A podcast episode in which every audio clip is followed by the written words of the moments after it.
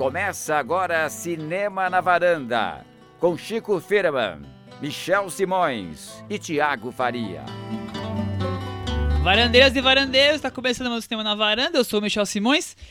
Episódio número 87 hoje, Chico Firman, As Escolhas de Sofia. As escolhas de Sofia? De Sofia. Você leu o livro A Escolha de Sofia? Tem Viu o livro? filme? Viu o filme. O filme da Sofia Coppola? Não, o da Meryl Streep. Se você não viu o filme da Sofia Coppola, nós vamos ter um problema hoje. E Se você não viu o filme da Meryl Streep, tudo bem tudo pra bem. hoje. Então acho que tudo bem pra hoje. Mas eu vi, mas eu vi também. Tudo, Vi né? tudo. Muito bem. E aí, Thiago? E aí, Michel, tudo bem? Quais tá de as- volta, né? Tava na Como- China. Como de volta? Eu tava aqui semana passada. Você tava na Mongólia interior, Michel, que eu soube. Não, não tava na Mongólia anterior dessa vez. Não tava? Você eu fui falou mais que longe que Mongólia anterior dessa Foi, vez. foi mais profundo. Foi a, a, a, a Mongólia profunda. Eu fui em China divisa com o Cazaquistão. Mas foi rapidinho, fui lá numa. Sai daqui. Foi um bate-volta, Foi bate-volta. Cinema? Não deu nem uma semaninha. Sabe que eu quase fui? É mesmo? Eu fui na porta do cinema, tava passando Baby Driver. Eu Falei, ah, já vi, né? Aí não vi. Ah, sério? novo. Pu- Putz, Foi, sensacional, foi por hein? pouco, assim, que eu não, que eu não fui ao cinema. Por um Olha. Michel, você perdeu muita coisa que aconteceu aqui no O que Brasil. aconteceu no Brasil na época semana? que você estava fora. Nossa. Porque verdade. lá esse ano, eles, eles inovaram, eles bloquearam até o WhatsApp agora. É, viu? Então você não ficou sabendo que o menino do Acre voltou. O menino do Acre Os voltou. tribalistas voltaram. Os tribalistas voltaram. Pior que o menino do Acre, os Os tribalistas. tribalistas voltaram. O Papa disse que católico não tem que ficar consultando horóscopo. Ou seja, nossa coluna. O Varandeiro Zodíaco, Zodíaco- não é mais católico, não, é, isso? Totalmente é Tá um banido. pecado. A gente tá cometendo um Profana, pecado. profana. Profana, exatamente, Chico. Que Foi, semana. você vê, né? Foi uma semana movimentada. E sem falar da política, que é melhor não falar É, desse assunto, né? Porque que a gente nem aquela fala porcaria. mais sobre é, isso. melhor, né? né? Deixa quieto. Muito bem. Então nós vamos falar de escolha, as escolhas de Sofia no plural, por quê, Thiago Faria? Porque a Sofia Coppola fez várias escolhas agora no filme mais recente dela em relação ao filme anterior, inspirado no mesmo livro, que é também chamado O Estranho que Amamos, só que com Clint Eastwood no papel ali do, do, Do homem, Do soldado. do soldado e a direção de Don Siegel. Então ela parte do mesmo livro para fazer um filme com escolhas diferentes, né? Muito bem. Vai ter então um filme novo da Sofia Coppola. Que vai ter também a carreira da Sofia? Vai. É, Que começa sempre econômica, né? É a isso aí, Cris viu o filme da Sofia precisão. e, depo- e depois do, do Estranho que Amamos, a gente vai falar sobre um filme não tão estranho assim, mas finlandês, Um filminho finlandês que é pra dar uma quebrada, né? Uma chamado quebrada nessa coisa americana. Americana, essa coisa É, capitalista. essa coisa imperialista. É, imperialista. Imperialista. Então nós vamos terminar o programa de hoje com o filme finlandês que estreou essa semana, O Dia Mais Feliz da Vida de Olimak. Você sabe quem é finlandês, né, Michel? Quem é finlandês? Papai Noel. Olha! Nasceu onde? Na Finlândia, na Lapônia. Lapônia. Então, promete, vai ser um parente distante do Papai Noel hoje. Boa. Mas antes disso tudo, Chico, desse cardápio farto, tem o quê? Cantinho do ouvinte. Com o Thiago Faria. Legal, vamos aos comentários que os nossos ouvintes deixaram lá no blog cinemanavaranda.com. É, eu vou direto pro comentário que é o mais legal da semana. A Paula veio e comentou depois de tanto tempo. A gente falou. Paula não- voltou, Miura voltou. Voltou o Henrique Miura lá no Facebook. Só que o comentário mais legal dessa semana, eu acho, é do Eduardo Roberto, que traz questões aí pra gente refletir e discutir. Ele falou sobre Dunkirk, falou sobre Twin Peaks, mas o, o trecho que eu acho mais interessante é quando ele fala sobre os críticos brasileiros. Ele fala que alguns críticos brasileiros são passionais demais, eles se deix- deixam levar pelas preferências pessoais. Daí vira blogueiro que dá opinião, sem querer ofender os blogueiros, é, pois acompanho e leio a opinião de vários na internet. Ele acha que o crítico imparcial é objetivo e embasado em argumentos, deixa as paixões de lado na hora de avaliar a obra. É, eu dei uma resposta aqui pra ele, depois ele fez uma, uma Réplica, Réplica atlética. Foi explicando melhor a posição dele sobre o que ele acha que é a boa crítica, que não tem essa coisa de ficar colocando as paixões ali em jogo, tem que, tem que tomar um distanciamento na hora de avaliar a obra. E ele deixou um, um PS que eu achei inspirado. Digno aqui. de nota, no mínimo. Falou o seguinte: se realmente levaram esse comentário para a varanda, por favor, peguem leve comigo. Ainda estou traumatizado da última vez. Não sei se vocês lembram, mas teve uma vez que a gente detonou o comentário do nosso amigo é Eduardo, isso, a ele ficou não traumatizado. a Então, gente, a gente a gente te vai ama, pegar tá, leve, Eduardo? a gente Fica vai pegar tranquilo. o que, que vocês acham então? Crítica tem que ser imparcial, tem que tomar Eu- distanciamento. Eu acho que tem dois pontos aí. Eu acho que ela tem que ser imparcial, mas a crítica sempre vai ser subjetiva. Então, logo, o seu gosto particular vai, vai ter sempre um peso ali. Agora, o que me incomoda na crítica é aquela crítica que vai ver o filme com a opinião pré-determinada, porque já tem aquilo do o diretor tal, eu- tenho que gostar, o filme tal, eu tenho que gostar, sabe? Essa coisa já hum, é da turma, então a turma gostou, eu tenho que gostar também. Eu acho isso que isso foge totalmente da imparcialidade. Se você você pode gostar de um diretor, de 10 filmes dele, e tem um que você não gosta. Tem uma crítica aí que não tem isso. não existe essa, essa hipótese. Eu acho isso um, um problema. Agora, essa questão do 100% imparcial é difícil, porque é subjetivo. Tem o seu gosto ali. Eu acho, eu acho que é 0% imparcial. Eu acho que o que você não dá pra fazer é, é, é um, uma, uma da- uma das coisas que você citou, é de você encher o, o filme com todos a sua, a- os seus preconceitos, os seus conceitos e tal. É, eu acho que você tem que ver o filme com a man- da, da maneira mais é, Desapegada, desapegada possível. possível. Mas assim, é, eu acho que é impossível você ser imparcial, porque, enfim, tem a sua história ali, você, você gosta ou não gosta de um filme a partir das suas referências, então não tem como você negar isso. O que eu acho, que eu acho que o que ele, o problema que ele que ele cita é que essa coisa de brigar na internet é um negócio, é, é um negócio que apaixona muita gente. Virou uma né? chatice, né? É, não, as pessoas ficam enlouquecidas, e não sei o que, enfim, então eu também me irrito. Eu concordo com o Eduardo Roberto, tem muito crítico chato. Você mesmo. concordou com o Eduardo Roberto, Chico? Eu concordei. Tá bom. Não? É, não, é, eu, eu concordo com você, Chico, sobre o que você falou agora. Que eu acho que 100% imparcial não dá, é impossível, e por um- uma questão conceitual mesmo, porque o texto crítico é um texto opinativo. Então, Uhum. como você vai fazer um texto opinativo sendo imparcial? É impossível. O texto É. opinativo é o ponto de vista de quem está escrevendo. Exatamente. Se fosse uma reportagem sobre um filme, fazendo uma média de todas as críticas que saíram e tentando colocar o que falaram bem, o que falaram mal, e qual o ponto de vista do produtor, o ponto de vista. Seria um pouquinho menos parcial, mas mesmo assim eu não acho que seria imparcial, porque a gente sabe Não, não seria, que qualquer reportagem, qualquer documentário, qualquer matéria é parcial. Até na maneira como você organiza as informações, você está sendo parcial. O que você decidiu colocar primeiro, o que você colocou depois, Uhum. é uma escolha sua. É, eu E um texto opinativo, então, zero. 0% total. de possibilidade de ser Eu imparcial. assim. Não tem como. Você trabalha com a utopia de que você está sendo justo. É, ju- acho que é essa É a palavra, essa, Chico. justiça, assim. Exato. Então, acho Boa que palavra. É, é, é assim, tipo assim, ó, não gosto desse diretor, mas dessa vez ele fez um negócio interessante, sabe? Você co- conseguir enxergar isso apesar das suas opiniões anteriores, dos seus, dos seus Eu- conceitos, dos seus Mas eu acho que o preconceitos. imparcial, claro, temos que a palavra tem um significado, mas talvez o imparcial quando você fala da crítica é talvez, digamos assim, o que foi feito aqui com o Christopher Nolan. De vocês falarem que não gostam do sistema do Christopher Nolan e elogiaram alguns pontos. Isso é ser imparcial. Não, quer então, dizer, mas é, É, é eu porque. não- não acho que é que-. Não é é imparcial. é ser justo. É, é porque- É ser- então, é exato. justo. A gente, a gente tá tentando. é, acho que tem um problema com o uso das palavras, na verdade. Eu também porque o imparcial não, não dá. Sim, é, É, impossível. E, e não é, e não tem a ver. no- um, um texto, tudo que é opinativo não tem como ser imparcial, porque né, qual é o sentido? Você está dando sua opinião, Uhum. é o seu ponto de vista, é, é seu. É- Não é um fato, é uma opinião. não, você não está se distanciando e virando um robô e analisando.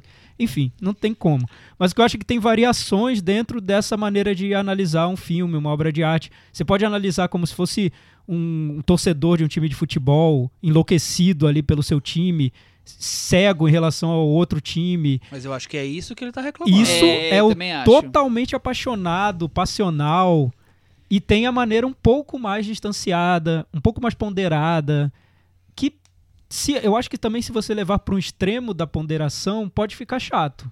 Porque você perde o ponto de vista do, do crítico, que eu acho que me interessa. Eu quero saber o ponto de vista de quem está escrevendo. Eu não quero É, o eu crítico que acho se esconde Mas atrás eu da acho crítica. que dá pra você fazer um texto ponderado. Eu acho, opina- eu a- acho. a- Opinativo. Eu, eu acho que é essa, por exemplo, já aconteceu várias, várias vezes, não, mas algumas vezes com textos meus, por exemplo, da pessoa ler assim, nossa, eu esperava um texto imparcial, não sei o que lá, porque eu falei, provavelmente porque eu falei mal né, de alguém. E a pessoa talvez tivesse uma expectativa positiva em relação ao filme. É, mas assim, de uma maneira geral, eu nunca escrevo porque eu estou é, é, odiando um filme. É mais fácil eu escrever porque eu estou apaixonado por um filme do que porque eu estou odiando um filme. E quando eu estou odiando, eu tento ponderar um pouco. Mas é claro que você, quando, quando odeia, quando não gosta de, um, de coisa, você busca maneiras para se expressar. Às vezes um sarcasmo, não sei o quê, e, esse, e às vezes isso não é bem Recebido. recebido por quem estava com alguma expectativa em relação àquele, àquele texto. Entendo totalmente isso.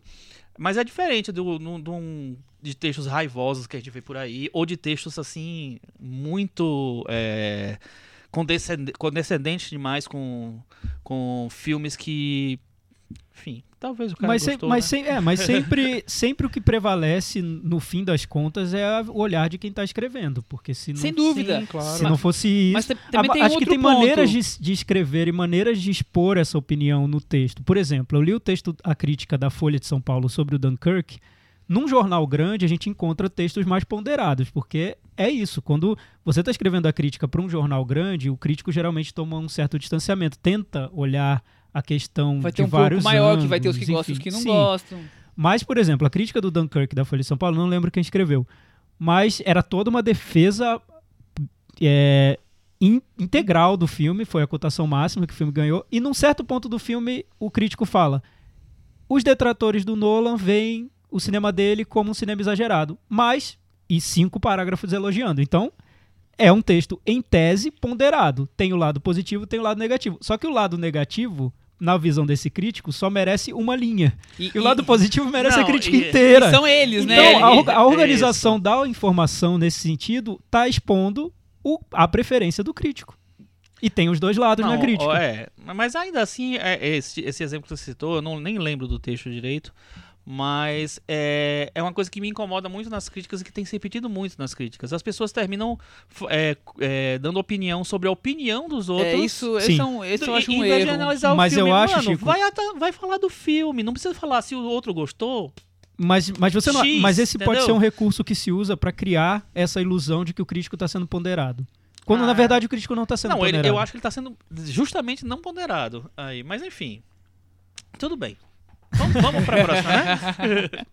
Então, Eduardo, é- essa resposta do, do Chico e do Michel, se vocês quiserem saber mais sobre essa discussão, lá no blog cinemanavaranda.com a gente conversou, o Eduardo respondeu, eu também respondi, é, tem uma discussão longa sobre, sobre esse assunto. Eu acho, achei legal a gente ter trazido isso para a varanda, porque é recorrente essa, essa questão, essa dúvida. E eu acho, eu pessoalmente, particularmente, acho um grande erro se cobrar da crítica imparcialidade. Total É, e restrita, né? Até em documentários, documentaristas, um Eduardo Coutinho, ele falava que imparcialidade é impossível, não dá pra fazer um documentário imparcial, sempre você tem o olhar de quem tá fazendo. Não, no jornalismo, não é possível. Jornalismo também não é possível. Então, pronto. Vamos seguir em frente, então. Muito bem. Então, respondido o cantinho do ouvinte, vamos falar de O Estranho que Nós Amamos, a versão nova. E claro que a versão antiga vai voltar aqui umas 20 vezes, com certeza. A versão, antiga, a versão antiga é um fantasma rondando aqui nossa varanda hoje. Ou pelo menos a cabeça de Sofia, porque tá todo mundo perguntando pra ela algumas coisas do- das comparações. Ô Chico, Virgínia, 1860 1864, em plena guerra civil. Um ano antes de terminar. Um ano antes de terminar, muito É. bem colocado. Ferido em combate, o cabo John McBurney Colin Farrell. é socorrido pela jovem Amy Ih, esqueci o nome da menininha, mas ela é bem, bem fofinha. Una Lawrence Isso, do Southpaw. e levado ao internato de mulheres para receber socorro antes de ser entregue às autoridades. Ali, Thiago Faria, ele desperta desejo magnético em cada uma das moradoras. Nossa, Desejo magnético. Desejo de magnético. diferentes Essa- idades. Acho que essa sinopse tá mais pro original do que pro filme da Coppola. Eu tô achando também. Não é? Desejo magnético. Deixa eu fazer a, a- a da Coppola. Vamos Eu- lá. Vai, é, Chico, a- fala aí. va- Versão va- Coppola, Valeu lá. a do Michel até a, a, a, a menininha. Até as autoridades. É, até as autoridades. Aí ele é levado para o internato, onde ele é, deseja todas as mulheres que estão lá. Muito bem. Eu, vou- eu vou, eu vou dar minha versão então. Vamos lá, É. Thiago. Ele é levado para o internato, onde ele provoca climas, atmosferas lânguidas entre as Nossa. mulheres. Sou mais a do Thiago. É, né? Eu não sei se ele tá desejando todo mundo. Ele, tá, ele, ele percebe que ali tem uma oportunidade, se ele ir apertando os botões É, certos. exato, O exatamente. Clint tá lá é só pra isso. Desde o primeiro o minuto. Clint chegou Eu- lá Então, naquela Eu casa. vou ficar com a definição da Cris. Chegou é, realmente é a chegando. O Clint tá lá pra isso. O Clint é Clint. Aquela coisa do macho alfa, né? É, é um, é um livro baseado.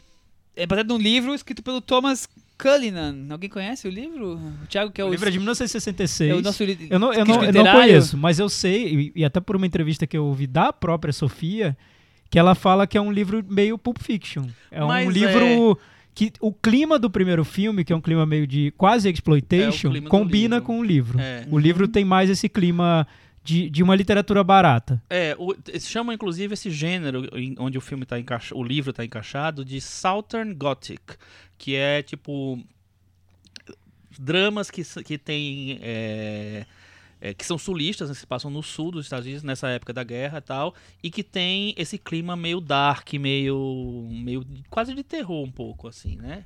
Legal, eu, tinha, eu vi a entrevista dela no Mark Merrill, não tinha entendido. Entendi esse termo, mas eu não fui até pesquisar o que, que era o Southern. É, é- é Gothic. tipo isso, uma literatura barata que, que pega uns elementos históricos, mas que também tem essa, essa coisa mais de, de terror, de uma coisa de suspense, de criação de. É uma de- Sabrina com, de com clima. que histórico enfiado no meio, é isso? Não sei se é Sabrina, porque eu acho que não necessariamente era feminino, né? Mas é, é interessante porque é um homem que, que é, escreve um livro sobre a, a visão de sei lá quantas mulheres são Seis da mulheres, chegada né? de um homem na casa onde elas vivem. Então, o, é, o ponto de vista, teoricamente, é das mulheres em relação à chegada do homem. É... Tanto que o filme chama Os Tranhos que nós amamos. Só que, é. Só que tem umas coisas. Bem, um, um livro escrito por um homem, a primeira versão foi dirigida pelo Don Siegel Em 71. em 71 e com o Clint Eastwood. Então, grandes figuras masculinas ali E o, do. o Clint naquela do época, cinema. Dirty Harry, assim, sim, né? sim. O Dutch é do mesmo ano, inclusive. E é o, é- esse é o terceiro filme da parceria do Don Siegel com o Com Clint. o Eles fizeram cinco filmes juntos. O que eu li de uma entrevista da Sofia é que foi a, a Anne Ross, que faz o design de produção dos filmes dela, que sugeriu que ela fizesse uma versão nova do, do filme. Então ela chegou e falou: Sofia, você tem que ver esse filme, porque eu queria ver uma versão sua do filme. Aí ela disse: Eu jamais faria um remake. Sofia Coppola falou isso. Exatamente. Só que depois ela assistiu ao filme e ficou com essa ideia de contar exatamente a mesma história, só que de um ponto de vista feminino. Mas tirando pelo, pela ótica das mulheres. É, é- esse é o ponto de Esse é partida vista. do, E Cris, dessa ela nova conseguiu? versão. Ela conseguiu fazer a Ah, história. ela, conse- ela, ela in- inverteu mesmo, né? Ela dá um pouco mais de nuance para as personagens femininas em relação ao, ao outro filme. É. É isso que a gente vai discutir aqui, na vamos verdade, lá, né? então, vamos lá. O que eu acho é o seguinte: é que, pra mim, quando, quando anunciou que ela ia fazer esse, esse remake, eu achei interessante. Porque realmente. Aí eu fui. Eu nunca tinha assistido o primeiro filme, assisti no começo desse ano a primeira vez. E assisti uma vez agora há pouco também. É, e aí eu achei bem interessante, porque o que o primeiro filme tem, que eu acho que é o que ele tem de melhor e o que ele tem de pior, vamos dizer assim, é que é o seguinte.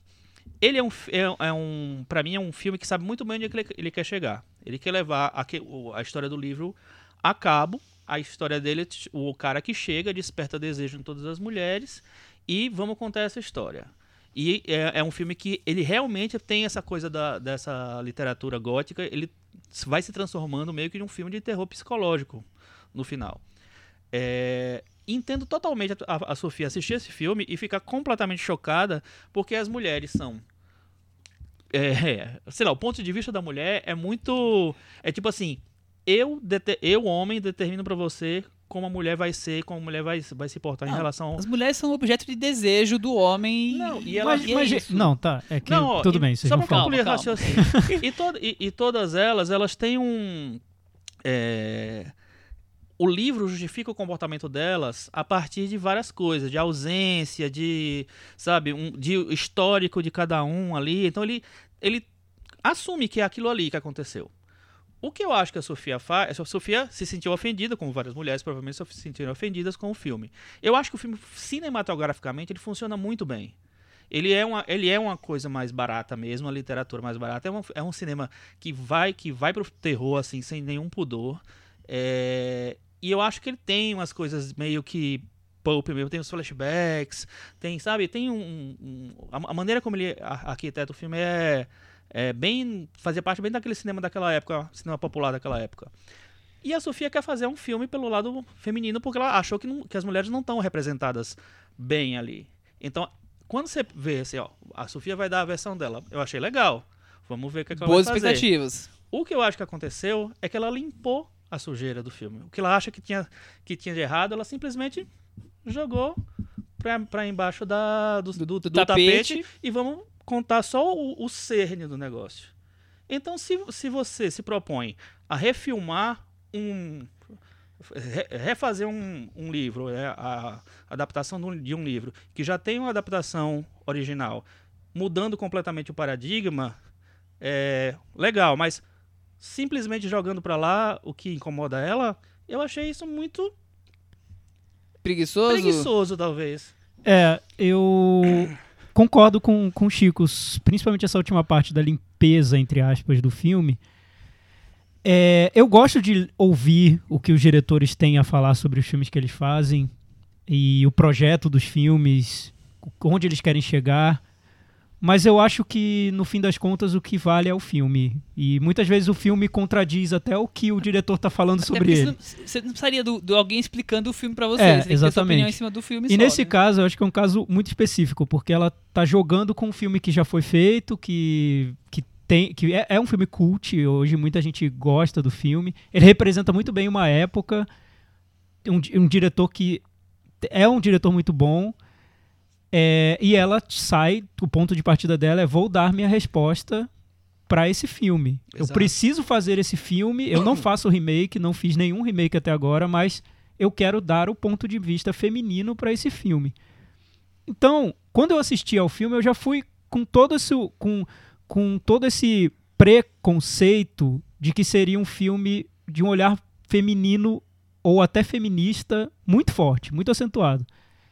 O que eu vi no filme foi que, primeiro, ele segue à risca a narrativa do, do original, não vi grande diferença. Eu vi mais coisas que ela tirou do original do que coisas que ela incluiu no original. Eu entendo que as personagens femininas são têm mais nuances do que as personagens do original, mas mais pela subtração do que pela adição. É como se É. ela neutralizasse muita coisa ali que o, que o original explicita. Sabe outro problema que eu sinto também nisso? Ela deu mais nuance para as meninas, mas também tirou muita coisa do personagem masculino. Sim. Eu queria ver aquelas personagens femininas que ela coloca respondendo ao personagem do Clint, um personagem forte, Sim, um personagem sim. de presença. Por exemplo, Concordo- de- só, concordo só, só continuando, é, eu, a exclusão dela que foi mais criticada é da personagem negra. Ela diz que excluiu porque ela não conseguiria, não, não, não queria falar sobre aquela questão, não era o assunto, não, não queria falar sobre racismo, ela não se sente nem preparada para falar sobre isso. Mas a, a função daquela personagem não era só a questão racial, era uma personagem muito forte e que se criava uma relação com o personagem do Clint que era Vital quase de se, filme. vital pro filme, que se colocava quase no mesmo patamar. Se você tá isolado aqui, eu tô por outros motivos. E Uhum. então não é simplesmente uma questão feminina, não é um confronto de homens e mulheres, é um confronto de classe. É, tem, toda, tem toda uma questão mais profunda ali no Eu meio daquele acho. cenário de guerra. Ela também falou, complementando essa história da personagem negra, eh, não sei se foi na mesma entrevista que eu li, é, que naquela época, naquela situação que era o fim da guerra, já os últimos anos, o que acontecia é que muitos desses lugares, como aquela escola ali, que os escravos tinham saído, tinham fugido, tinham ido embora. Os- como não tinha mais homem na casa e teoricamente era mais fácil fugir das mulheres naquela época, então eles iam embora. Então para ela, além do racismo, existia uma coisa que não cabia muito aquela personagem estar ali aí. Ela, pra que, que ela estava ali? Por que, que ela era escrava ainda? Se ela podia ter ido embora, podia ter fugido, podia ter sa- saído dali, entendeu? Então, é, teria sido mais um, um motivo. Mas eu concordo totalmente com você, porque Chico, Não, e, e E outra, coisa, só- e só- outra coisa, o filme está ocorrendo por conta da guerra civil. sim. A guerra civil é é, muito por conta específico. que o, o norte quer libertar o- a escravidão do sul. Aí você tira a personagem negra da história, gente. É, eu, eu achei bem questionável. E, e Eu o pior também. é que eu entrei no filme pronto pra aceitar todas as decisões da Sofia Coppola, porque eu ouvi a diretora falando sobre o filme, então eu entrei pronto pra aceitar, mas não foi mais forte do que, do que eu quis que fosse, porque eu não consegui aceitar a ausência daquela personagem, tendo aquele outro filme ainda fresco na minha memória, que eu revi há pouco tempo. É, outra questão sobre o filme. É uma resposta ao filme original, mas eu passei o filme dela inteiro me perguntando o que ela viu de tão ruim no filme original. Dessa questão do feminismo. Talvez eu não consiga entender por não ser mulher, né? É um ponto básico. Talvez eu não consiga entender. Mas o filme original eu vejo, ou eu via, como um filme sobre um sonho, é, um fetiche masculino que se transforma num pesadelo. Esse é o ponto que eu, que eu queria Ele se chegar. transforma num pesadelo. No, Eu- eu no filme- original. Eu vejo o filme como um conto de fadas. do- de, um, de um- de um homem que tá lá com a, com a questão sexual a mil por hora. Então ele tem um conto de fadas. Eu não consigo nem imaginar que aquilo seja o que tá realmente acontecendo. Ou seja, tipo um delírio daquele Não, Michel, mas, cara. mas o que é importante pra mim, porque eu vi, eu vi pessoas escrevendo críticas sobre o filme da Sofia, dizendo que ela invertia o filme original, porque no, origi- no original era um nada. paraíso e nesse é um pesadelo. O original é um pesadelo e um pesadelo pior do que o novo, porque é quase um banho de sangue o original. É. Eu não vou dar spoiler, mas é um pesadelo. É, mas Sim. sa- sabe o que é que eu acho? Eu acho o seguinte, eu acho que o que incomoda, aí a Cris também pode dar a versão dela, não sei, não sei o que é que ela acha, mas assim, o que, o, o que eu acho que pode incomodar é o seguinte. O- eu também acho que é um delírio erótico masculino o filme. Só que ele é um delírio erótico masculino construído como se ele fosse um delírio erótico feminino. Na verdade, assim, para o Don Siegel, para o Clint Eastwood, para, para na- na- aquela conjectura lá do, do filme de 71 o- e do livro, provavelmente, né, porque o livro é mais próximo do, do, do filme do primeiro filme, é que aquelas mulheres ficaram loucas quando chegou o Clint Eastwood, lindo, maravilhoso, no auge da sua juventude lá, e aí fica, todo mundo ficou muito louco. Aí, entendeu? E, e eu acho que eu já eu vi algumas pessoas falando da primeira cena, que a, a É um cena escândalo aquela cena, é, né? Aquela cena é um escândalo, realmente. Só que é um escândalo se você pensar num contexto de 1864, né, onde se passa a história, e num contexto de anos 70, onde a moral e os bons costumes estavam sendo, Sendo discutidas. reescritos. Sim. Então, eu acho que aquilo ali fazia parte do, do, do pacote. É, e eu li gente é, reclamando especificamente daquela primeira cena, é, que envolve uma- a, a, menininha que acha o, o Clint Eastwood, é, como uma coisa inadmissível, que absurdo tal. Realmente, você pensar com os olhos de hoje é um absurdo. Mas não- os olhos de hoje não são os olhos de 1971 e muito menos de 1864. É, não, a, a sociedade mudou. Exatamente. Concordo. Então, é, Mas, mas assim, at- até aí beleza. Eu acho que o filme o de 70 visto hoje pode ter todas essas críticas. Naquela época, talvez não tivesse todas essas críticas porque a sociedade enxergava o mundo de outra forma. Agora a questão é, eu esperava que a Sofia pegasse todo aquele filme e transformasse realmente pra uma visão feminina da, da história. E ela não faz isso. Ela suaviza a história com, não, com- eu, eu acho com os que ela pontos que faz, você falou que Michel. ela Pois corta. é, eu- o que eu acho, Eu é- acho que eu, eu- e eu consigo ver, assim, agora analisando mais o filme da Sofia. Primeiro, o, o meu ponto de dúvida, eu nem, tô colocando uma certeza, é mais dúvida, é porque eu, eu vejo o filme original como um pesadelo masculino. É, é um paraíso num primeiro momento, mas que vira Depois um vira um pesadelo. pesadelo, sim. Então, partindo por aí. Uhum. É, eu acho que a grande questão aí é mais ou menos o desconforto que provoca quando o Tarantino faz um filme sobre negros. Porque parece que alguma coisa tá fora do lugar. Então ele faz um filme como Django, que é um filme totalmente. é, o herói é o negro. Ele tá ali defendendo o, o, o personagem negro, mas o espectador olha e fala: Mas é um diretor branco, né? Tem, tem alguma coisa estranha aí na maneira como ele tá fazendo. Então, não sei se existia um ruído no filme original de ser um filme em que as personagens femininas, de certa forma, durante o filme, ele começa realmente, como o Chico falou, é uma fantasia masculina, as personagens todas piram pela chegada do Clint Eastwood, mas durante o filme existe uma tomada de poder das personagens femininas. Eu não vou dar spoiler, mas existe, de uma forma ou de outra. Então, É, mas essa só que feita por um poder- homem, filmada por um homem. Mas essa tomada de poder, no, é, porque o filme tem essa virada para esse clima de terror psicológico, e aí essa virada meio que vilaniza as personagens femininas, eu acho. Já dando um spoiler aqui de 71. Ah, é engraçado. Mas aí é. é, Não, então, vilaniza, eu também vilani- acho, eu vilaniza, vilaniza. E, é, eu acho que o, o filme vira quase um filme de seita no, no, no- Sim, no- no final. E isso, e aí se, se apropria de vários elementos daquela época, sabe? De movimento de câmera, de, de trilha sonora, de, sabe, a ambientação, a cena do jantar e a cena final do, do, do filme são de é, clássico de filme de terror de, dos anos 70.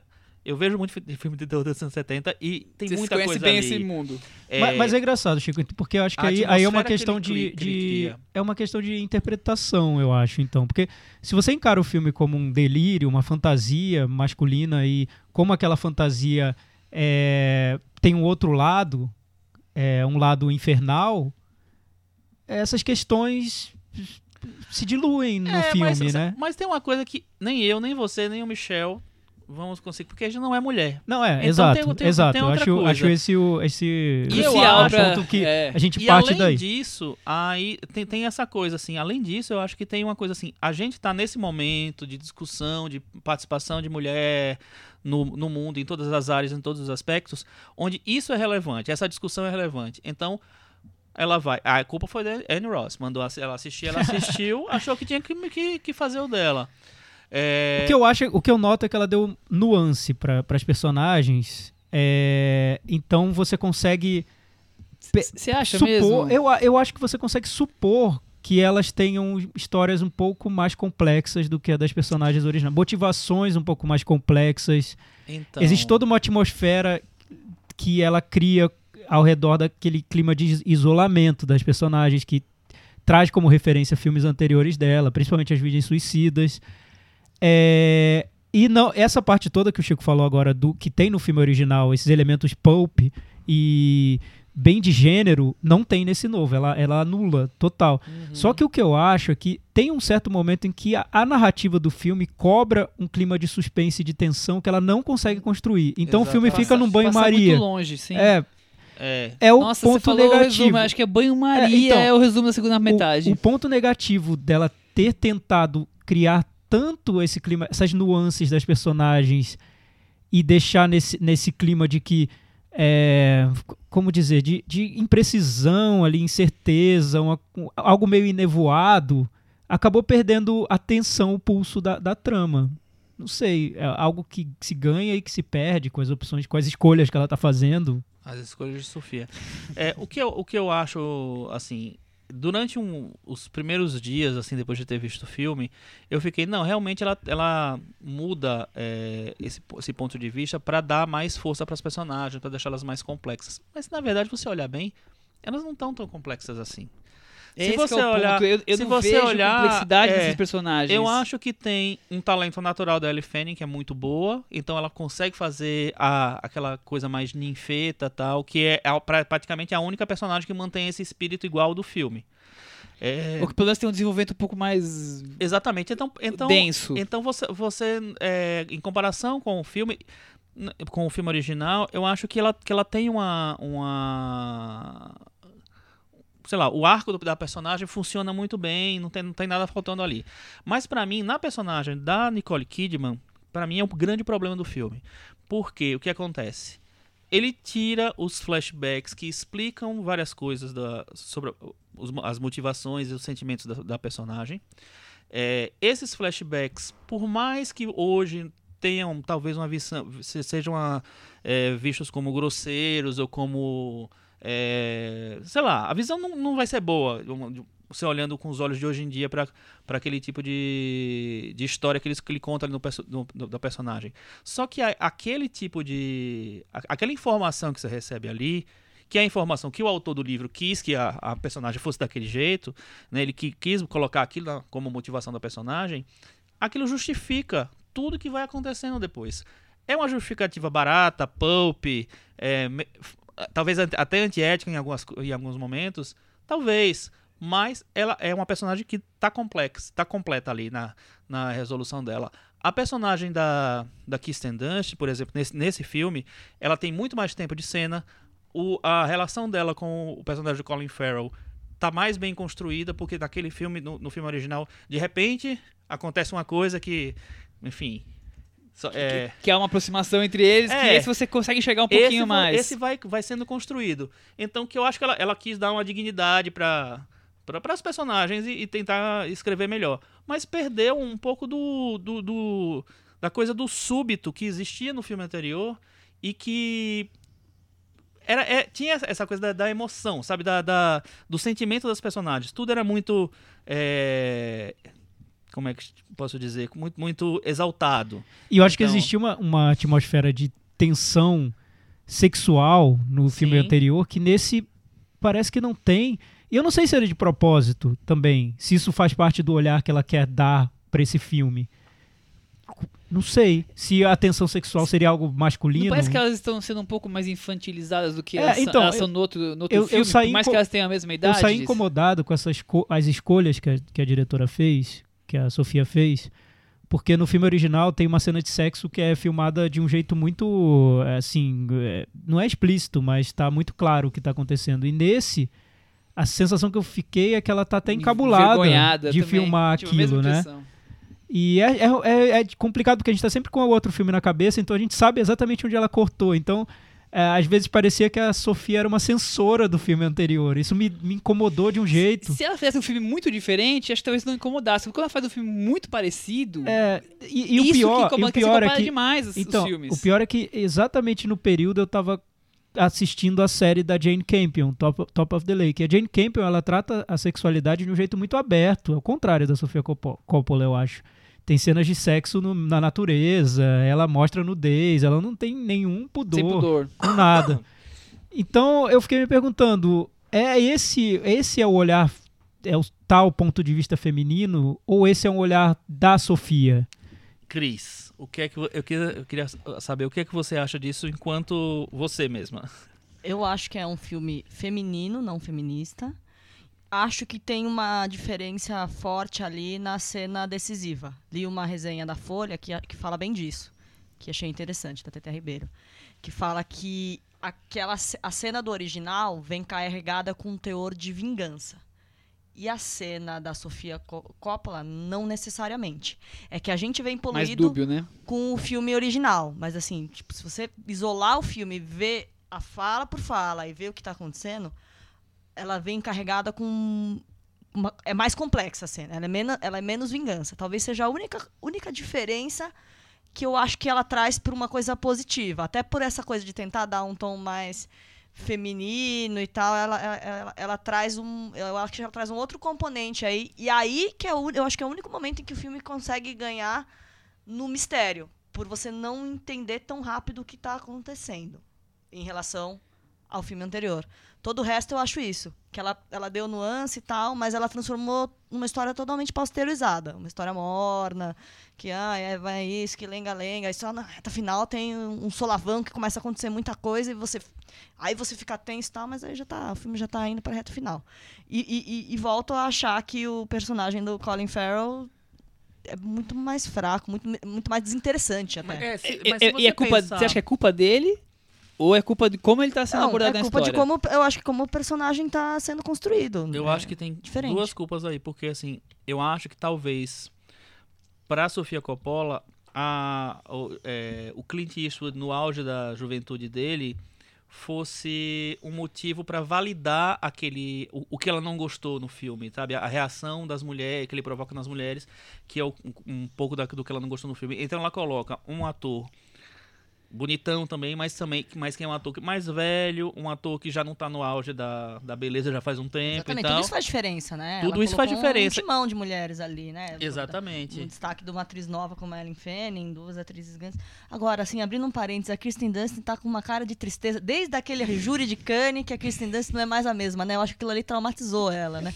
Ela tá com uma depressão, uma cara de tristeza. Lá no Estrelas Além do Tempo, já achei que ela tava caidona, assim. Ela tá muito querida, gente. E aí? É Acho que ela, faz, acho que ela faz bem esse, É. esse alter ego da, é? da Sofia. Essas- é, é, melancolia, né? Sim, Aquela é áurea. Pô, melancolia. Nicole Mas- Kidman tem que indicar a menina do Botox ali Tanto que ela pra fez ela. melancolia também, né? Do, Exatamente, ela tá com a Mas mesma você- vibe. Mas você sabe que eu acho que. é, eu gosto muito da melancolia que eu vejo nos filmes da Sofia Coppola. Tem nas Virgens Suicidas, tem no. Em Coisa de Desencontros, tem num lugar qualquer. Eu acho que essa melancolia desse filme não me compra. não- Mas eu acho que tá, não mas acho que tá lá. Eu consegui notar. Não, está lá. Pra mim é uma, uma grande diferença Mas é- entre esse e o anterior. Mas- você mas no- aí- você nota Mas- essa sensação de algo que. Mas de, é, de talvez. uma tristeza mesmo. É, aí eu vou em outro ponto. Eu acho que a Sofia consegue traduzir muito bem a melancolia que ela viveu, que ela vive, que ela enxerga. Quando ela vai passar para momentos que não são os momentos que ela passou, como são os filmes históricos dela, esse Maria Antonieta, essa melancolia já não fica tão bem poética como ela faz com Encontros É, e Desencontros e mas é curioso, é, pode ser. Mas uma lugar qualquer. Quando ela vai tratar de outras épocas, que é uma coisa que ela imagina como é que era, não é a mesma melancolia. Mas é curioso, eu acho, e de, e de novo aqui falando, é, já correndo o risco de ser interpretado da pior maneira por não ser mulher e tudo. Vamos lá, o Clint acho Eastwood vamos é, lá. o estranho do- da varanda. É, que se cobra muito da hoje o em estranho dia. que nós odiamos. hoje, hoje em dia, principalmente, por, por- pelo momento que a gente está vivendo, como bem disse o Chico, se cobra de toda diretora um posicionamento feminista, seja ele qual for, e se ela não der, esse posicionamento será encontrado no- na obra de arte dela, Vamos enxergar. seja qual for. Eu, até ouvindo as entrevistas da Sofia e tudo, eu noto um interesse muito mais individual, muito mais particular, muito mais dela do que uma vontade de levantar qualquer bandeira com os filmes dela. Até nesse, acho que perguntaram nas, nas entrevistas sobre o tal teste que a Cris já mencionou aqui no nosso podcast, de, de ter mulheres nos filmes e, e diálogos entre mulheres, e quantos são esses diálogos, tudo. Ela falou, nem sei que teste é esse. Da Bela não tá nem aí, ela não quer Ah, tá. não quer fazer filme pra levantar bandeira, pra gerar textão de Facebook. É, só- dá pra ver que são filmes dela, do universo dela mesmo. Claro que são femininos porque ela é uma, é uma É uma mulher, mulher. e é o Oh. ponto de vista de uma diretora, mas eu não consigo ver essa vontade de ser tão geral, tão, tão, tão para todos. É o que a Cris falou, eu acho que o que a Cris falou pra esse filme é vale pra carreira dela. Ela é feminina, ela não é feminista. É, Aquela coisa de tipo, Então, as mulheres eu- eu acho até que- empoderadas, eu ela acho faz que dá- histórias com a visão feminina. eu acho assim, se você tá num grupo feminista, você consegue pegar esse filme e transformar num filme feminista. Sim. É isso. Mas eu não, não acho que essa tenha sido a motivação da Sofia pra fazer esse Que ela filme, pra fazer qualquer coisa. Eu concordo em parte com você, porque assim, a motivação dela foi olhar o filme anterior e fazer a versão o lado das mulheres, vamos dizer assim. Então eu acho que isso já é uma, uma, uma- tudo bem, ela não tem, não é uma bandeira, não é uma luta acirrada, não é, um- não, não é um posicionamento é, ofensivo, não vai ver um discurso, ostensivo. não vai ver um discurso inflamado de uma Mas- mulher sobre o feminismo. no Exato. Mas- assim. mas sabe o que Mas eu acho? acho que tem esse lado Tem, sim. tem. É, enfim, ma- O o que, que, o que eu vejo que atraiu mais a Sofia nesse filme, analisando a trajetória toda dela, depois de ter visto o filme, tem- é mais o isolamento daquelas mulheres do que simplesmente o fato de contar uma história de mulheres. Porque essa situação das mulheres isoladas, vivendo uma situação apartadas do, do mundo e tendo que conviver entre elas, é, sozinhas e com essa sensação de melancolia, a gente viu vários, em vários momentos no cinema dela. Tá em Maria Antonieta, tá em Um Lugar Sim, Qualquer, sim. tá em As Virgens Suicidas, tá em Uhum. Encontros e Desencontros, tá, não, com tá em Bling certeza. Ring, tá em toda, toda a trajetória dela. Eu acho que, que, é, que sim, é, uma, é uma, uma coisa que ela quer falar, que ela quer. que, que ela tenta jogar pra esse lado, ir, ir para esse lado pra diferenciar. O que eu acho que é, um- que é uma coisa problemática é o seguinte, assim, você quer dar um, um- a, a- sua versão sobre quem são aquelas mulheres, ou quem, quem- são mulheres daquele, daquele tipo e tal. É, então, não parta de um, de, um, de um livro que conta uma história que você não quer contar. Mas, contar- mas eu acho ousado. outra história. Mas eu acho o Eu ponto de partida acho. ousado. O ponto de O- a partida- realização não me, então, não me aí- satisfaz tanto, mas o ponto de partida eu acho ousado. Não, tu- tá, tudo É como bem. se, se pegasse um filme do, um filme do Mas essa- Stallone e refizesse mas com uma é personagem ousado, feminina. é, Tiago, porque o que acontece é ousado, mas assim, aí não vamos colocar a escra, não vamos É. tirar, Nem- vamos tirar todas essas são as- decisões equivocadas. Então, é esse que é o ponto. Eu do- também acho que a escolha é ousada. É. O desfecho ou o todo É. não é nada ousado. Pelo contrário, Eu é muito assim, menos ousado do que o filme O que ela anterior. queria, que é o que tá, o que tá aí na, na, na nossa frente, que eu não acho um filme ruim de jeito nenhum. Eu acho um Não, filme não é. Nós estamos criticando, não é ruim. E eu acho até É. curioso isso, até de É. poder comparar um filme com outro e ver É. as decisões que ela tomou e os, os caminhos pra onde ela foi. Eu só acho que a, a- uma- a melhor maneira pra contar, recontar essa história não, é, não era eliminar o que ela não gosta, simplesmente. É, eu também acho que não. Ela tinha que ter transformado cada coisinha Sub- daquela. a- mais a subversão, né? Seria mais interessante. Exatamente. E, Mas e- o mérito de ter feito isso com sutileza, eu acho inegável, porque poderia ter sido também de um jeito muito grosseiro. Sim, com Né? certeza. Agora, Com vocês acham certeza. que, que não ver o filme anterior faz melhor pra quem assiste esse filme agora? Não Eu- ter essa comparação? Eu acho que perde a graça. Eu, Não, Mas Por a, mais que eu pessoa prefira o não sabe anterior. da graça. É. Ela vê essa história. é, Você- eu, eu acho Você acha que na coisa. comparação não faz. O filme, a- o filme da Sofia sem ver o anterior não fica talvez um pouco melhor? Na, na... Não, eu Porque não tem essa comparação? várias coisas, porque assim, tem gente que tá vendo o anterior e que tá gostando mais do Sofia, porque acha que ele é melhor, mais justo e ma- ou mais bem realizado mesmo. E tem gente que tá achando que não é melhor, Porque ele. Eu acho assim, cada filme é um filme, você necessariamente não precisa comparar, os, comparar filmes. Só que nesse caso específico, é um filme que é uma resposta a um outro filme. Então é. eu acho que, não, além de Não ser. dá pra evitar. Tem uma camada É. de complexidade Além ali. de ser, de, de ser, é, uma coisa imediata você comparar os dois filmes porque um é resposta para o outro, é uma coisa que na verdade eu acho que é- precisa se fazer. Tem muita gente que tá falando, ah, não compare, não veja, não, não, não- ou, então não, é, não tem por que comparar, são obras diferentes. São obras diferentes, mas ela fez com o motivo de fazer uma resposta. Então, sinto muito, tem que comparar sim. Mas eu fiquei na dúvida. Fiquei pensando se eu não devia ter visto o filme depois. Porque ela despe os personagens de algumas características. E aí eu comecei ver no filme lembrando do personagem do Clint Eastwood. Aí comecei a prestar atenção no discurso do Colin, Colin Farrell, do personagem do Colin Farrell. Ele não é um vilão como é o personagem do Clint Eastwood. Ele é quase bonzinho. Assim, não tá configurado que ele é um desertor, que- sabe? Tem algumas coisas que não estão lá. Aí eu falei, pô, eu tô pensando que ela tá tratando ele como aquele cara que, que eu vi no filme do, do Clint Eastwood, e não é bem isso. Então eu ficava me policiando pra não achar que aquelas características que eu vi no filme estavam nos personagens dela, porque eu falei, ó, tô achando que ela refez o personagem. Tô achando que isso, tô achando que essa cena da não tem tanta vingança quanto tinha, sabe? Não sei. Não, isso eu concordo. Porque tem umas Em coisas que algum- tem menos. Tem- é- é- como o filme dela é menos, o outro era mais. O outro dava- te dava muita informação, até de um jeito que Uhum. poderia ficar cafona, que é o que você falou, Chico, do flashback. Eu falava, ó, não- eu ficava me policiando, falava, não é bem isso, não- já não é bem isso essa menina. Ah, é, enfim, tinha várias coisas que eu achava, falei, puta, fiquei, fiquei com isso, tô achando que é isso, e é por causa do outro filme, não é por causa do filme que eu tô vendo aqui. Dessa obra que é fechada, que fechada dessa obra como fechada. Uhum. Ficou no meu subconsciente características do outro. Então, às vezes, isso dá Entendo, uma bagunçada. É. É outra maneira de ver. Mas eu acho que essa comparação traz uma experiência diferente. Não, eu acho. Eu acho sim, não. de, é interessante. De saber o que ela Talvez subtraiu, o que ela trouxe, o que ela, É que inegável que é, antes ou depois E, assista e assim, porque vale é, a pena. é triste pra mim. Eu não queria estar falando isso hoje, porque eu gosto muito dos filmes da Sofia. Desde o primeiro, eu acompanho, todos eles eu gosto. Gosto muito do Maria Antonieta. O único que eu não gosto tanto é o Bling Ring. Os outros todos eu gosto. O Samuel eu acho ótimo o filme. Também acho. Só que eu sinto que o filme que ela fez, ele tem muito um, um sinal dos tempos em que a gente está vivendo que eu não acho positivo. Que é o sinal do vamos limpar o que incomoda. Isso que o Chico falou, acho que é muito sinal do tempo que a gente está vivendo. Que é, pra fazer um filme que todo mundo quer ver e que vai ficar bonito lá no. No Festival de Cannes. É, e vai cumprir os requisitos, vamos tirar o que incomoda? Isso. Não é legal, isso, né? Isso pra mim. Deixa, deixa um gosto amargo ali, mas tudo bem. Principalmente quando é, é- é o, origi- o original, eu tô falando do livro, tem o que incomoda. É, é, incô- né? é incômodo. É, É incômodo. é incômodo. Então, Vamos pro Meta Varanda? Vamos lá.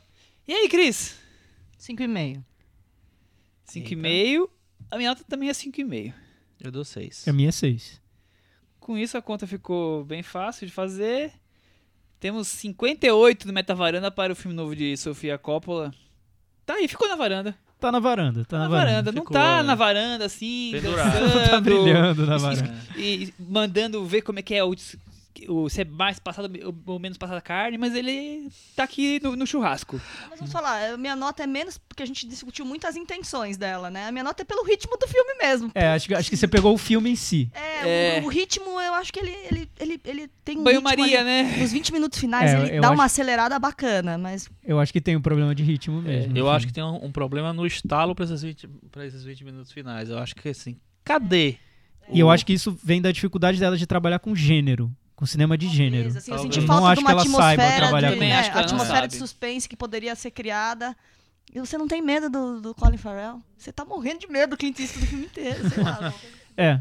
Não, então, já que a gente vai falar os nossos preferidos da Sofia, é, eu tava lembrando do Somewhere, do Um Lugar Qualquer, e é exatamente o filme que incomoda. Eu lembro que quando ele foi exibido, as pessoas que gostavam dos filmes anteriores dela, principalmente Encontros e Desencontros, um Que é- pouco do Maria É Antonieta, bem mais pop, né? Os outros. saíram irritadas do filme, disseram que o filme não, não tinha nada, não acontecia nada. E eu acho que ela levou naquele filme de uma maneira radical essa, esse, essa melancolia do cinema dela, essa intenção de mostrar personagens isoladas e vidas que andam num, num- num movimento circular.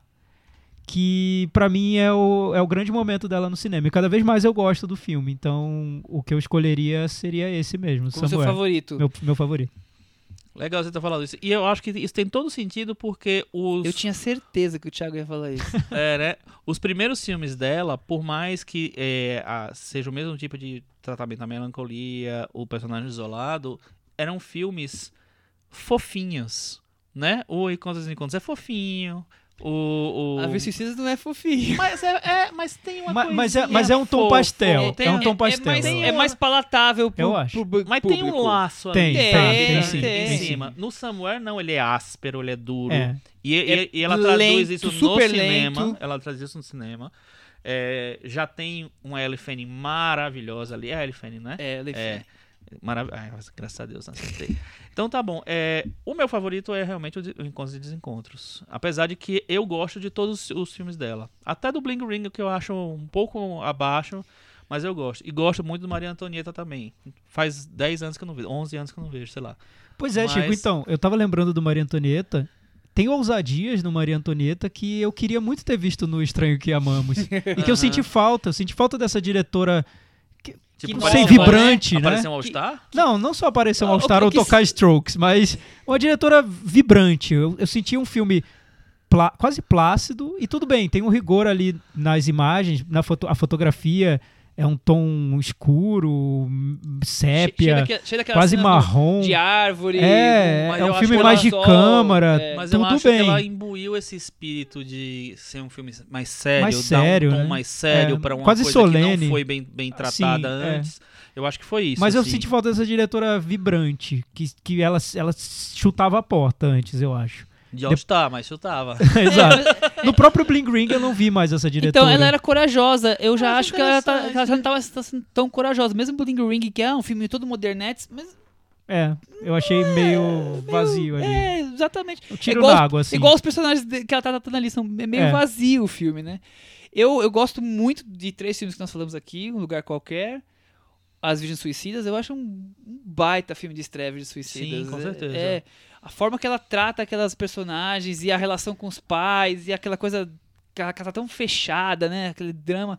Mas o Encontros e Desencontros, Encontros e Desencontros é o filme pop da década, né? Ou um dos filmes pop da década que, que remexeu paixões pelo filme numa relação homem e mulher que não é uma relação carnal, quer dizer, tá ali numa situação que eles estão que estão ali encontrados ali em Tóquio. Então eu acho eu acho que é o, fi- o filme que resume bem a carreira dela, é o grande filme dela. Eu não sou muito fã de A Maria Antonieta. Eu vi revi essa semana, semana passada com a Cris, e a gente continua não não sendo um grande fã.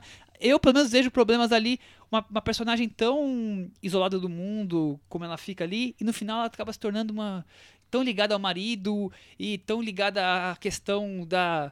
Do, do reinado, sendo que ela tava nem aí pra nada até então. Eu achei que fica meio solto uma coisa na outra ali. Vale lembrar, a gente não mencionou que o Estranho que Amamos ganhou o prêmio de melhor direção no Festival de Cannes Nossa, desse ano. tinha esquecido disso. Que foi a, a segunda vez que uma mulher ganhou a direção em Cannes. Então foi um prêmio ali, a gente sabe que nos bastidores teve, Teve uma teve treta forte. entre, entre o júri, né, os jurados, né? E acabou que ela ganhou e merecidamente pelo conjunto tem- da obra. Todo né? ano agora tem treta, né? Eu ainda todo- acho que foi merecido, apesar da minha decepção, eu ainda acho que foi merecido. Vocês acham que o cinema da Sofia é muito ela? Eu acho, acho que é total ela. Acho que ela faz um cinema que é a cara Esse dela. acho que não. Eu acho, eu achei. Eu achei essa história. Ela, ela pega muito pelo isolamento das personagens. Aquelas Sim. cenas que elas estão é, no quintal, colocando roupa no varal, e tem uma em cima da árvore, e tem aquela trilha meio soturna, e passa a névoa. É, é muito Sofia Coppola. Eu lembro do aquele, aquele filme Contos de Nova York, que tem uma das histórias que é do que o pai dela dirige, que é só de uma menina que vive no hotel isolada. É ela, É né? ela, ela. É o pai que trabalha o dia inteiro nas filmagens, ela fica isolada. E eu vejo aquela menina crescendo e fazendo filmes, e os, os filmes sendo com personagens que são ela também representada nos O filmes. que eu acho que pouco se discute, talvez porque nesse filme se discutiu a questão do racismo, a questão do feminismo e tudo, é se, se esse cinema dela tá se esgotando. Se esse olhar dela já chegou a um ponto de, de maior Saturou o impacto e que hoje ela segue remoendo o que ela já fez. Foi pouco discutido isso. Não eu acho sei, que é mas Eu acho interessante. que tem pouco, tem, tem uma estrada ainda, né? Ela, ela- ela tem cinco filmes, né?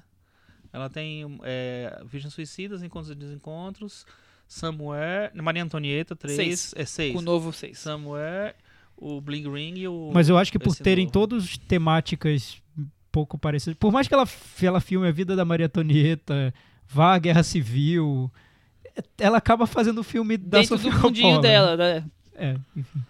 Muito bem. E ela escreveu o Conto de Nova York. Ela escreveu Conde de Nova York? Written by. Olha só. É. Tá vendo como é ela? Vamos mudar então pra outro lado do mundo, outra época. Se bem que não é tão Sofia, época a gente assim. não gostou tanto do seu filme, mas a gente adora você, Isso tá? aí. Continue fazendo filmes pra gente. O dia mais feliz da vida de Olimaki, a gente já falou aqui rapidamente na época da mostra. Foi, né? Foi o filme finlandês que ganhou o Setan Regar em Cannes No ano passado, né? ano passado, dirigido pelo Juho Kiosmanen. Me desculpem os finlandeses que a minha pronúncia não, não foi perfeita. É o primeiro longa-metragem dele, ele fez alguns curtas antes.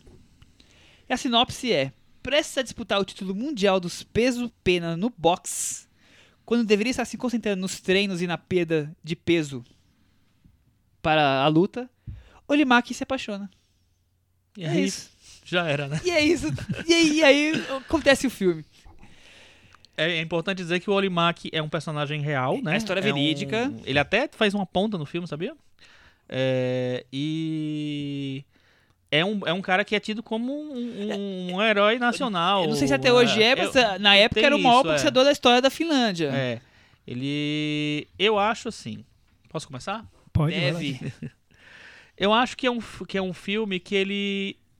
É, parece que ele vai vender uma coisa que é um filme de blockbox tradicional, a história de um campeão. É um rock balboa. Ele ele é um padeiro, né? É um- uma, uma, história de superação. E ele vai por. Ele quebra todas as expectativas do espectador da maneira mais tranquila e discreta possível. Ele. O, o foco não é o box, não é a superação. Você tem. É, é muito mais o bastidor que está por trás e a história de amor. Então eu acho que ele faz isso de uma maneira tão sutil e sensível que ele me conquistou. Eu fiquei vidrado no filme quando eu vi na mostra, assim. Então, é isso. Obrigado, beijo, tchau. Acho que você foi. Chico, você foi tão sucinto e elegante quanto o filme. Né? Muito bem Foi colocado, bem Thiago. o, o Obrigado, resumo. Nós vamos tirar uma ópera. foto do, do rosto final do Chico quando falou é isso e colocar em preto e branco e, e Preto e colocar no- branco, no pôster do podcast. Mas o que o Chico falou é, é interessante porque é um filme de boxe, em tese, inspirado no personagem real, uma biografia. Personagem que ainda tá aí para contar a história dele, é um ídolo no país, só que o diretor consegue fazer o filme que ele que, quer fazer, que não tem exatamente a ver com essa, essas cartilhas do gênero. Eu acho que pode até ter sido uma decisão difícil você fazer uma biografia que não é exatamente uma biografia. Eu interpreto mais como um filme sobre aquele momento da vida em que você não sabe exatamente ainda o que você quer e a vida te leva para um lugar que você não esperava, para onde você não esperava ser levado, né? No caso é a história de amor que aparece ali na vida do desse personagem.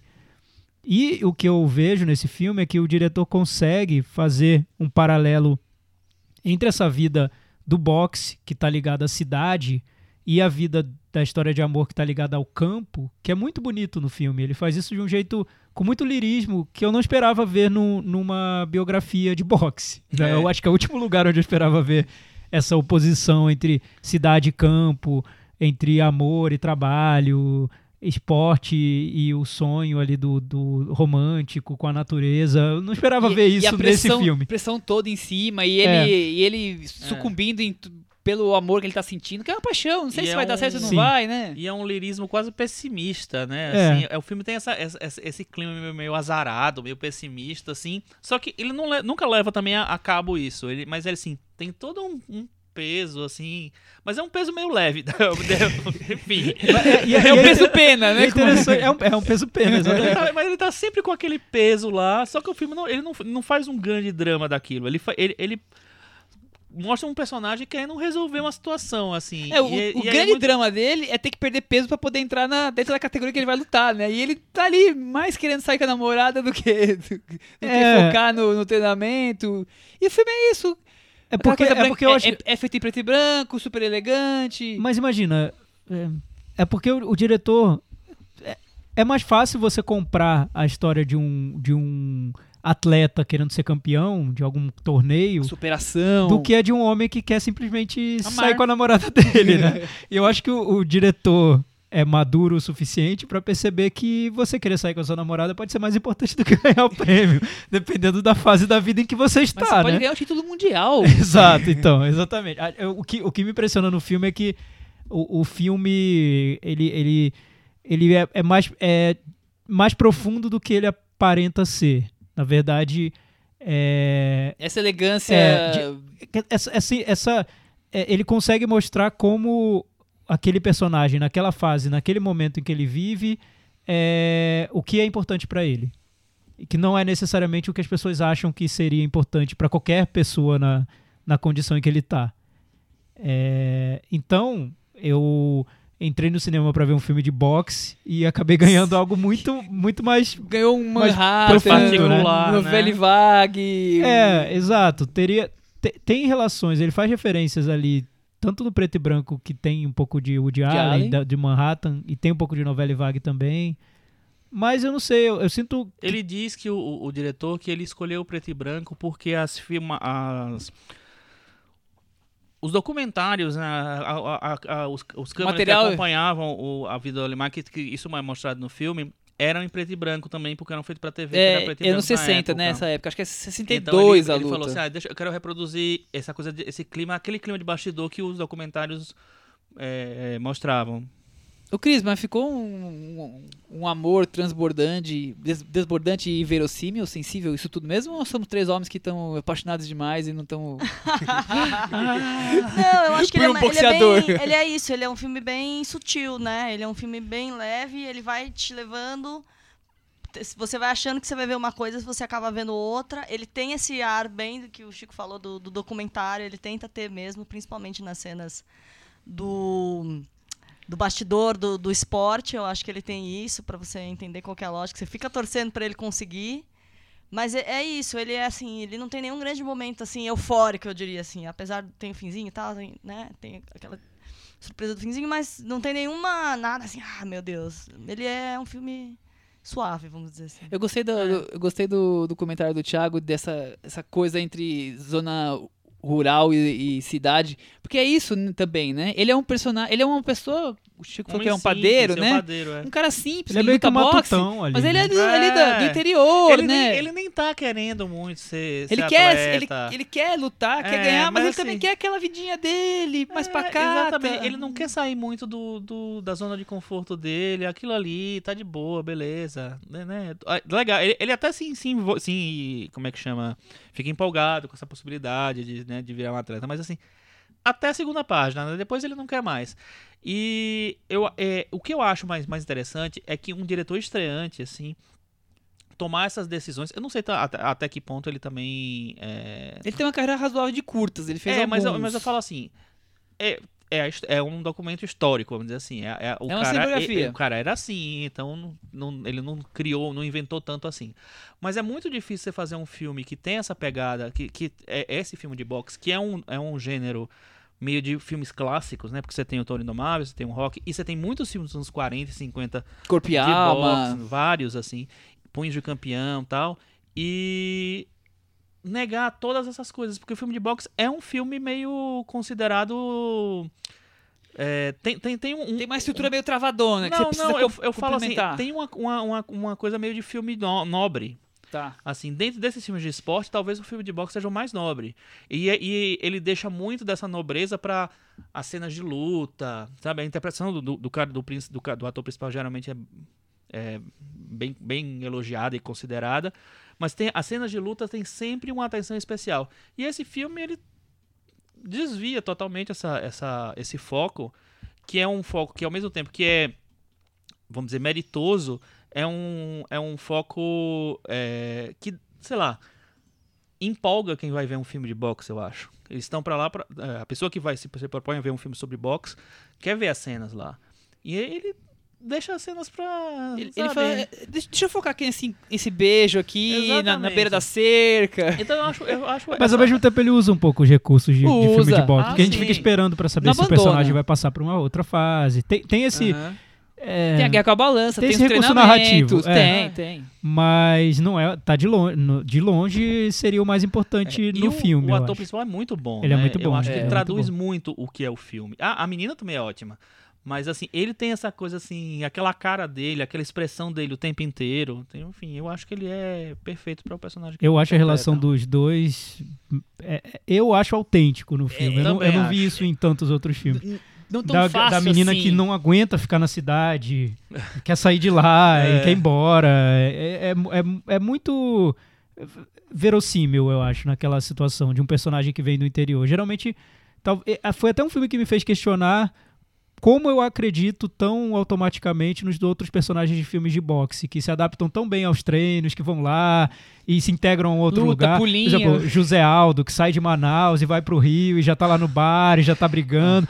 Parece tudo tão simples, né? Nesse filme mostra que não, que a adaptação em si pode ser super complicada. Pode ser que o personagem não queira se adaptar, pode ser que ele goste da Ele, outra ele vida quer que ele lutar tem. ali onde ele tá É, só, né? Agora, É, é, eu acho que a nova é- realidade Tem não é questões bem o que ele extra, quer. extra luta, né? Que estão além ali da luta. evitar essa, essa coisa, esse, esse modelo da, da superação que é, geralmente está associado ao, ao- ao filme de boxe, eu acho que é fantástico. E tem, é- Principalmente esse negócio de, de- de- Tem muito filme de, filme de esporte, de uma maneira geral, mas filme de boxe, de luta, sempre tem esse negócio de que às vezes é, o inimigo é, é interior, sei lá, não sei. Sim, eu eu é, acho tem- que, tem- sabe. Tem muitos clichês, eu acho. E, tem- e acho que o acho que cinema acaba dribla tudo. ignorando essas histórias que são também muito ricas do, do atleta que decide parar porque descobre que não é aquilo a vida dele. E tem tanta coisa em jogo quando você tá seguindo uma carreira e decide parar.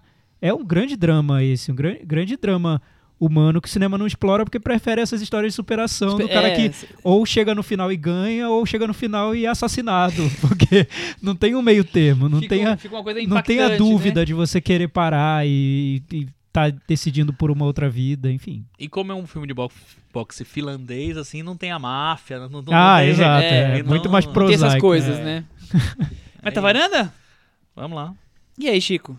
Eu vou dar 7,5 pra ele. 7,5. Eu vou dar 6,5, Thiago, e você? Eu vou dar 7. E a Cris? Seis e meio. Com essas notas dos varandeiros, ficou com 69 do Meta Varanda e tá Olha aqui só, tá super bem. bem. colocado na varanda. Muito bem. Muito bem posicionado aqui. Tá junto com o ritmo de fuga. Olha só. Ritmo Também conhecido como Baby Drive, porque ninguém lembra do que chama ritmo de fuga. né? que o Michel quase viu na fronteira que com eu- o Cazaquistão. Quase que eu revi na fronteira com o Cazaquistão, viu? entre os Gente, muçulmanos aí chineses lá.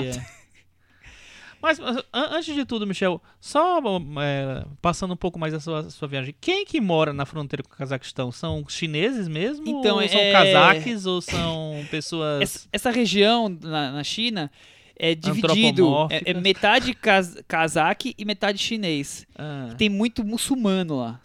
É bem forte o- aqui- os muçulmanos na região. Então fica uma salada, assim. é- é uma- você vai pra China e vai pra aquele lugar, é- não parece o mesmo país. Por mais que tenha bastante gente de olho puxado, não parece. É uma, interessante. é uma mistura bem interessante. E bem mais colorido do que a China. Aham. Recomendações?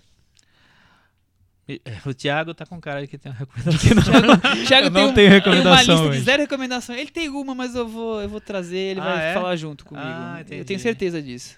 Começa então, Michel. Talvez eu... Ô, Thiago, nós, nós, sem combinar, nós assistimos um filme que a gente gostou muito, que acho que vai estar nos festivais ao longo do ano. Ah, sim, acho Né? que. a- a- aliás, é bom até a gente recomendar que tem um site que você consegue assistir a filmes que estão passando em festivais, né? Isso. É só se cadastrar e, e tem vários filmes grátis ali para ver em streaming.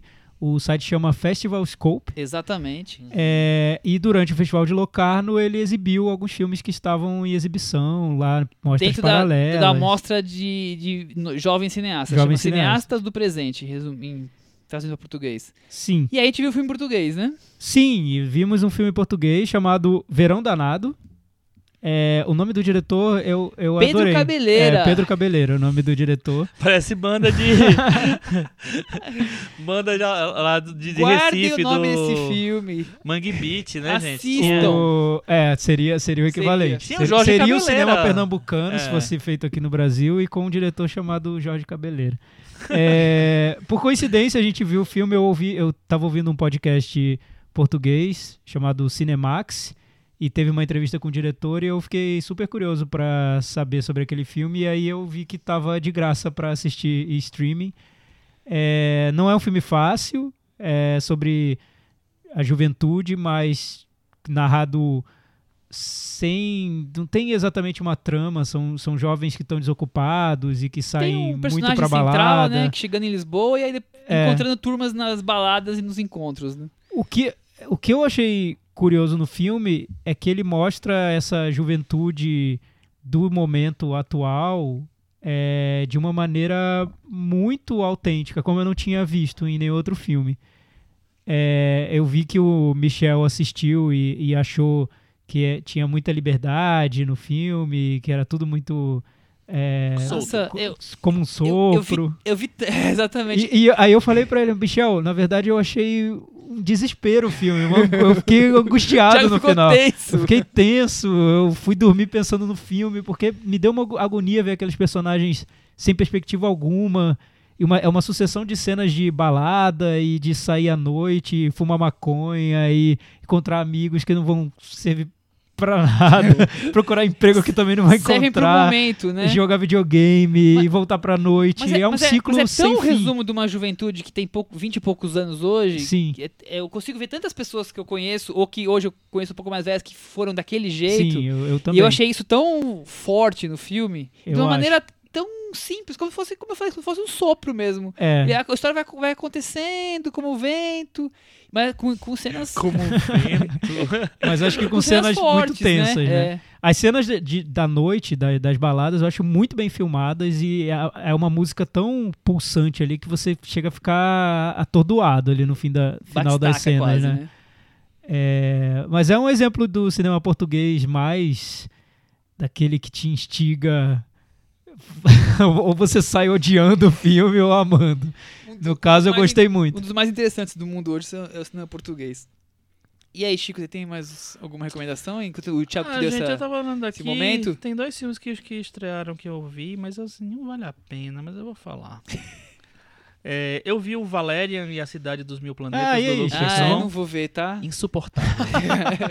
Gente, Poxa, tem, primeira- defensores tem aí. Eu, Eu não, vejo o filme, filme desse mas- diretor. Tem uma primeira cena legal até, aí você acha que vai, mas depois, mano. Luc Besson, né? Luc Besson. Não vejo o filme dele. E aí tem o Dan DeHaan, aquele ator do Poder Sem Limites, que eu acho bem legal. Ele, mas, nossa, que tudo errado.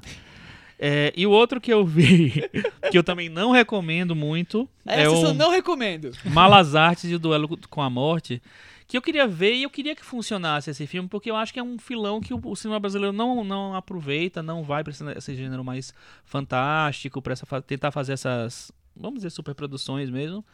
É, Mas esse não é muito a cópia do Auto Compadecida? Eu vi o trailer e fiquei com essa sensação. Não, eu, eu vi o trailer e Não. achei tão estranho. Parecia um, sei lá, um Harry Potter Parecia e a Chico- tapioca Parecia o. Chicó, assim. É, não, Chicó é. em Novas Aventuras. Então, é, na verdade, eu acho mais parecido com uma coisa meio Mazarop que ele quer fazer, é, com essa, mas com o lado fantástico também.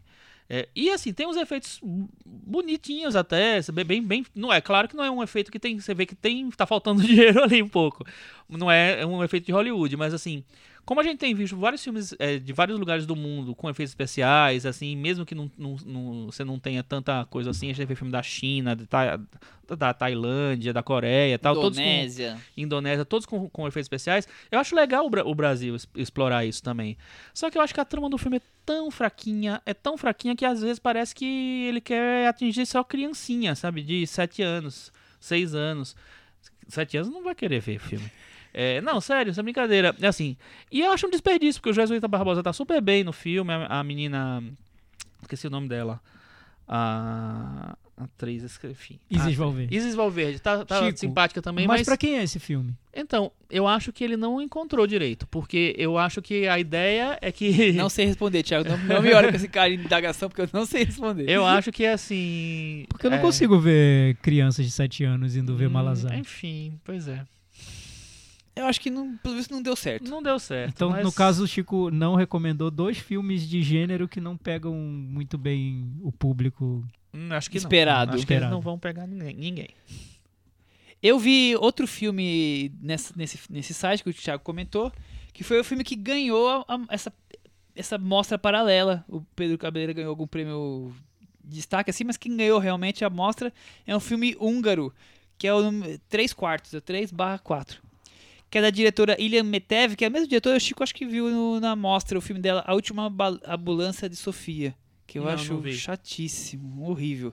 E esse é um pouco é um pouco meio cinema indie americano, mas sem os cacuetes de Sundance.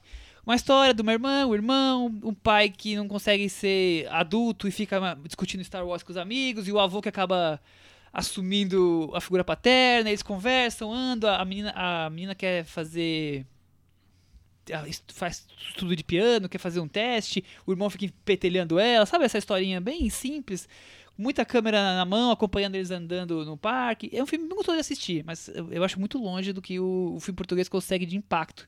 Mas é um filme legal que também O vale filme- a pena ficar de olho nos O festivais. filme português está disponível no Festival Scope até dia 20. Mas são só 400 pessoas que vão ver. Então, Ah, se então você não já- viu já ainda, deve- provavelmente Ah, já não tá é, mais. Corram mais, lá, verdade, gente. é. Vale a pena ver. Não é, é, assim. Se, É, se- tá se disponível. esgotar, verdade. com certeza vai passar nas mostras aqui, eu tenho quase que eu tô certeza. destacando esses dois filmes que eu acho que vão estar porque nas vão- mostras. vão- vão pass- vai ou passar no Rio, sim. em São Paulo, ou no Índia. Eu, eu acho que ainda vai tá. ser muito comentado esse filme. É, também acho que vai ter seu É destaque. E caiu no, no streaming essa semana, aliás, acho que foi dia 14 hoje, ou dia 13. Um filme, foi no, no Claro, Claro Vídeos, acho que chama, né? O filme que eu vi coreano faz uns anos, chamado Co- Come Shine, Come Rain. É um filme sul-coreano que passou no Festival de Berlim em 2011. É a história de um, a dor de um jovem casal se separando, moram na mesma casa, estão começando a se separar. É um, é um filme, tá, é uma separação. Então não é um filme animado, mas é, é um filme que eu Animado, gostei. é ótimo. É como um sopro também. É, não, não É como eu uma brisa. Pelo contrário, parece que alguém tá empurrando teu ombro pra baixo, assim. E- e- esse final de semana eu vi pela primeira vez, vocês já viram, né, o Secret Sunshine, o Sol Secreto, Sim. que também é um filme coreano que é bem pesado, né? É, esse, esse aí é melhor. O Secret Sunshine é, tem melhor. uma virada é. muito boa também no É. final. É um belo filme. É É, o isso. de poesia, né? Exatamente. É isso Lee aí. Shandong. Então aí, várias recomendações, não recomendações, Tem tudo de que vocês tudo. quiserem. Tem de tudo aqui. É isso aí. É isso aí, então. Até semana que vem. Até. Tchau, Tchau. gente.